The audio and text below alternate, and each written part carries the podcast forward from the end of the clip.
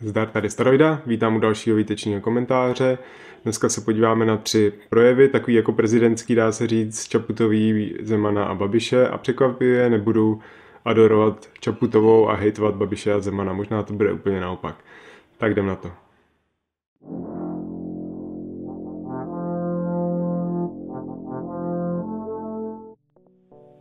Tak, abych se vyhnul komentářům, jestli natáčím na záchodě, tak jsem využil trochu času, co mám, a natáčím někde jinde, tady s pozadím naší knihovničky, zároveň dole řádějí děti, tak snad to nebude moc, nebude moc slyšet.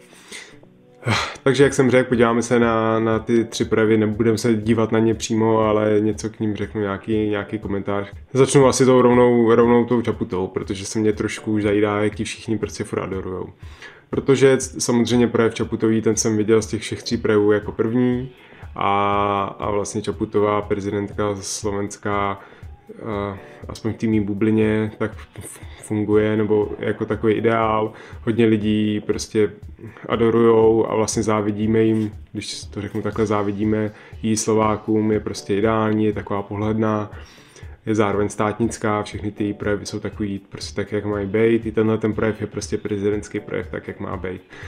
Ale mě už prostě fakt vadí to její předhazování. Mně se ten projev taky líbil, ale jako nepotřebuju to všude sdílet, nepotřebuju, nepotřebuju vlastně si srovnávat prostě s naším prezidentem, když pak člověk čte ty komentáře na Facebooku pod těma projevama, jak prostě ten náš prezident, jak je hrozný a, a jak je prostě, já nevím co, nechutný a už prostě neposlouchatelný a takovýhle věci. Mně to přijde už moc, je to vlastně k ničemu, protože nám to k ničemu nepomůže. Prostě to není naše prezidentka, je slovenská a my bychom měli prostě začít myslet hlavně na sebe, jakoby na, Česko, na tu naší republiku, na to, v jaký jsme my tady situaci, jakýho máme prezidenta, jakýho budeme mít v budoucnu. Klidně Čaputovou brát jako nějaký vzor, ale prostě minimálně odset pocať a nehrotit to. Tím se právě dostávám k projevu našeho prezidenta, pana Zemana. Kvůli tomuhle videu jsem si ho prostě musel pustit, já samozřejmě si jeho projevy prostě nepouštím, taky ho nemám prostě rád. Jo. Ale kvůli tomuhle jsem si ho pustil, protože aby mě zase nikdo právoplatně nevyčítal, že komentuju něco, co jsem ani neviděl. Takže jsem si pustil ten Zemanův projev, který je naštěstí kratší než Babišův, který jsem si taky musel pustit. Zároveň ten Zemanův projev jsem si pustil na rychlost jedna a půl a to se dalo už fakt docela dobře poslouchat. Takže pokud chcete si ho pustit, ještě jste ho neviděli, tak to udělejte takhle, je to mnohem příjemnější a v tu chvíli, když si ten projev takhle pustíte, tak působí vlastně, vlastně dost dobře. Jo.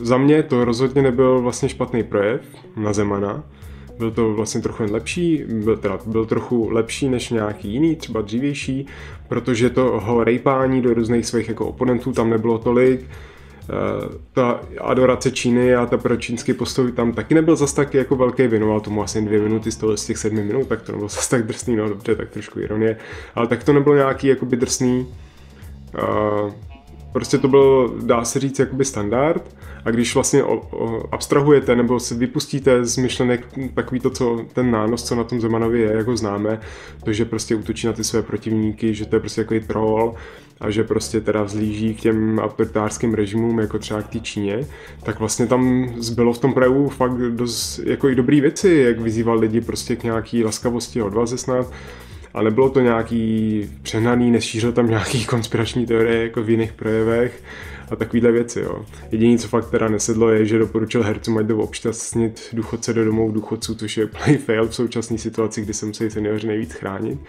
ale to je jakoby detail, jo. A zase jo.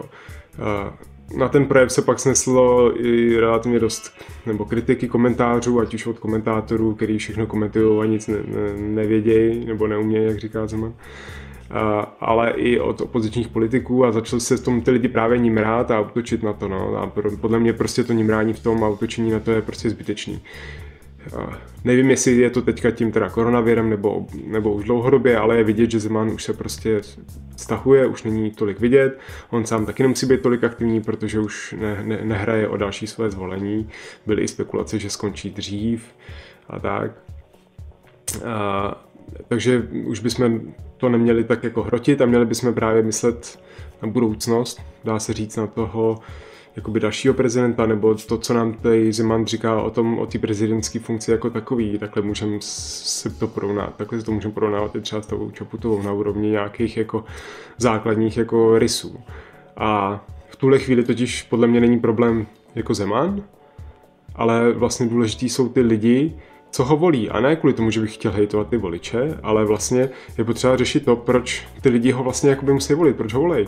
A proč ho třeba volili po druhý proti Drahošovi, proč ho volili po prvý, protože to jsou lidi, kteří prostě se v nich zrcadlí ta jejich povaha nějaká, taková ta právě zemanovská, asi nějaká trolující, nebo nějaká taková, nevím, jak to popsat, ale zároveň to není panák, je prostě strašně osobitý, autentický. Já tu autentičnost je něco, kdo mě sleduje dlouhodobě, tak ví, že to jako vyznávám hodně, takže vlastně proto je vidět, že ty autentický lidi mají, dokážou fakt zaujmout a uspět.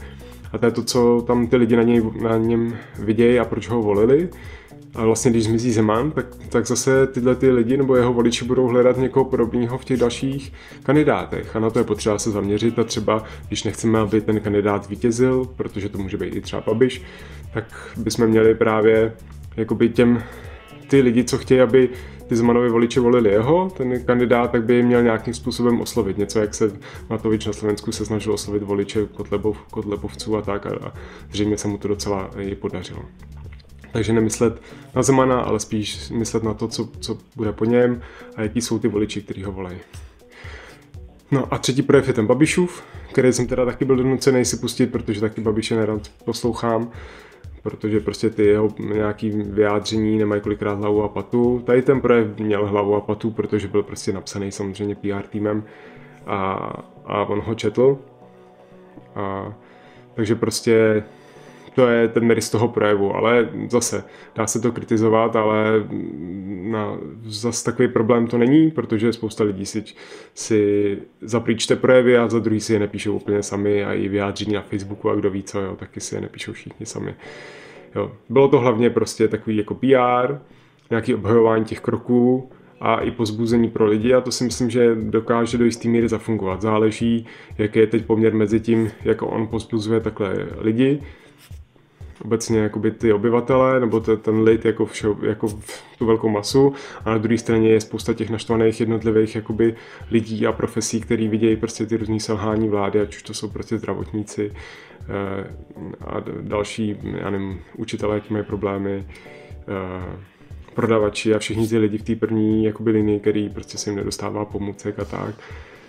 A pak se dočtou, že třeba se nějaký roušky, respirátory posílají na ředitelství silnic a dálnic a ne doktorům a je to všechno takovýhle jakoby divný. No.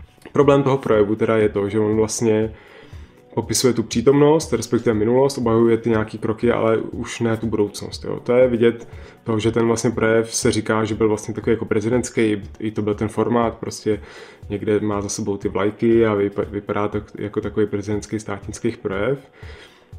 A v tomhle smyslu to bylo jako docela dobrý, bylo to řízlý, ale i těma jakoby premiérskýma a vládníma krokama, ale to, co tam chybělo, to, co by ten premiér podle mě měl říct, a psali to i nějaký další komentátoři taky, že tam prostě chyběla nějaká ta vize té budoucnosti, ta strategie, nějaký jasný milníky, co se bude dít. Jo, protože my teďka víme, že do prvního dubna se prodlužují nějaké opatření, ale nějaký jasný detaily, co, co bude dál, tak se vlastně nevědějí. Neví se nějaký hlášení rozhlasu, no jasně, to je tady dvakrát denně aspoň. Neví se, jak to budete s tím zdravotnickým materiálem, jaký jsou jako termíny, kdy budou i další věci, kromě roušek a respirátorů, ty už to tak nějak dobře řeší, ale teď se nově třeba nově řeší ty plicní ventilátory. Na jednu stranu se to objednává z té Číny, s čímž já osobně nemám zase takový jako problém, že to chodí z té Číny, ale to je téma na jiný video. Ale zároveň prostě Češi vyrábějí, ať už na třech tiskárnách, ať už ty respirátory, nebo teďka se snaží vyrábět nějaký ty plicní respirátory z nějakých standard, jako standardních součástech, které jsou jakoby k dostání a tak. A taky to vypadá, že to bude fungovat, jo. Takže ty lidi tomu jakoby pomáhají. A proč vlastně ne, no. Ale celkově tam chybí nějaká ta strategie v tomhle smyslu té vlády a to by ten premiér mohl říct, aby prostě lidi věděli, co je čeká. To samé platí pro ekonomiku a zase jaký je výhled pro pro podnikatele a pro ty lidi, kteří teďka prostě přišli, dá se říct, po práci nebo nemůžou teďka podnikat, tak zase jaký je výhled, jaký je časový plán, jaký jsou právě v tom milníky, co se má dít, co se bude dít a nějaký prostě konkrétní akce, které se musí stát teď. Zase tam nic takového nebylo, on to asi nechce slibovat, ale zároveň podle mě tam ten plán chybí. No.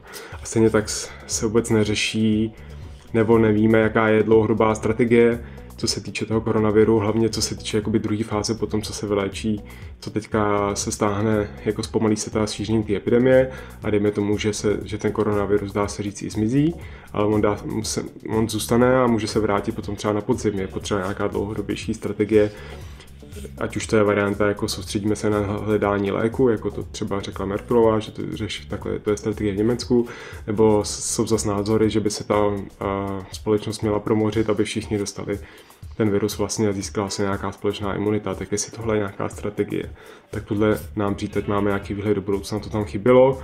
Dobře, možná to přijde ta informace někdy později, ale nevím, jestli Babiš bude dělat nějaký další projekt tohoto druhu, nebo jakým, jakým, jakou formou se to bude komunikovat.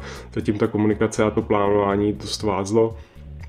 Ta strategie nikde jako nebyla moc pořádně k dispozici, takže nečekám, že se to nějak zázračně zlepší a bude se to furt řešit jakoby jen tak jako online, operativně, krátkodobě, jenom ze dne na den, dá se říct. Tady se právě ukázalo v tom projevu, on ten Babiš se prostě jako fakt snaží, já mu to i věřím a i se o něm píše, že prostě jakoby se učí a chce prostě dokázat, že jakoby na to má a určitě to nedělá fakt jenom pro sebe, ale zároveň chce ukázat, že dokáže jakoby to uřídit i pro celou, pro celou republiku a fakt chce, chce být prostě vepředu a víc to, protože si myslí, že to zvládne, ale prostě se ukazuje, že naráží i v tom projevu, i prostě v tom konání na té meze své osobnosti. Jo, je to prostě takový egomaniak, který si hodně buduje svůj obraz a soustředí se na P R, aby prostě nikdy neudělal chybu. Když se nějaká chyba stane, tak prostě obvině schází to na ostatní, případně odstřeluje své vlastní ministry, aby on byl pořád furt ten jakoby nejlepší, dá se říct. Řeší hodně ten mikromanagement, ve smyslu, že třeba se nějaká, někdo si postižuje v médiích, že nemohl být otestovaný, tak on ty ženský zavolá, omluví se jí a řeší to takhle. To je dobrý příklad. To byla teďka reportáž v Respektu o Hamáčkovi, o kterém se teď mluví, jak dostal takový druhý politický dech. A ten to přesně takhle nedělá a i to říká, protože jeho koníček jsou jakoby studium nějakých moderních dějin, ale i nějakých válečných konfliktů a on ví, že prostě kdo takhle ten vůdce nebo ten velitel, tak nesmí právě řešit, co dělají jednotliví vojáci, ale má prostě řídit jakoby ten, ten sbor pod sebou, těch plukovníků, manažerů a ty to budou posílat dál. Takže on, když se zjistí, že je nějaký problém třeba s dodávkou materiálu někde v jižních Čechách, tak to nezačne řešit osobně, ale řekne to policejnímu prezidentovi, který pak ví, co má dělat. Jo, takže to je ten rozdíl mezi tím mikromanagement a tím mikromanagementem a tím delegováním. Problém mikromanagementu je, že se ty velké celky se nedají prostě tímhle způsobem uřídit a začne to protékat mezi prstama. A to je to, co se možná děje tomu Babišovi, proto nedokáže dlouhodobě nic plánovat. Tak a to znamená, on naráží na, své, na ty své meze osobnosti, ale prostě nějakým způsobem furt funguje a furt mu hodně lidí důvěřuje. Jsem zvědavý, až budou nějaký první vlastně průzkumy oblíbenosti nebo, nebo, nebo preferencí prostě stran. A rozhodně, co chci říct, je to, že kdo teďka třeba Zemana kritizuje, já ho vlastně nějakým způsobem kritizuju, ale já nejsem politik, který by ho chtěl nahradit. Prostě kdo ho kritizuje jako z opozice a chtěl by ho nahradit, tak ať si dá prostě sakra pozor, až vlastně tu moc převezme a bude muset dokázat, že to bude dělat líp než ten Babiš, jo? Protože on to zase tak úplně špatně nedělá, i teď se to relativně nějakým způsobem děje, minimálně to dokáže dobře prodat a to nakonec ty lidi budou vnímat víc, jak se to prodává, než to, jak to ve skutečnosti je. Tak, to jsou ty tři projevy a tři osobnosti, co říct k tomu závěrem, trochu rekapitulace. Čaputová je fajn, taky mám rád, ale prostě soustřeďme se na sebe, na Českou republiku a na to, co nás čeká do budoucna, co se týče prezidentů. Neřešme ustupující, ustupujícího Zemana, ale spíš jeho voliče, proč ho volí a koho budou volit vlastně po něm. Co se týče Babiše, tak to není, není to vlastně státník, ani nějaký superpolitik, je to spíš jen lepší manažer, ale lepší ve smyslu, že není nejlepší, takže má i dost chyb. Ale důležité je, že to pořád funguje a na ty lidi a voliče to prostě zabírá. Třeba Hamáček a další ty hacovníci, ty politici ukázali, co umí politik, když je dlouhodobě prostě v tom mezinárodním dění, když má kontakty. Takže to se povedlo a díky, díky, díky za to a díky tomu máme prostě věci a třeba ten zdravotnický materiál, který bychom jinak neměli. Ale já si myslím, že v posledku to lidi nakonec stejně řešit moc nebudou, protože stejně to zase přebije nějaký prostě to P R a to charisma toho Babiše. Takže tak. Tak jo, to je všechno. Díky za dokoukání. Pokud se vám to líbilo, dejte like, napište mi do komentáře, co si myslíte o těch projevech a o Čaputový, Zemanovi a, a Babišovi.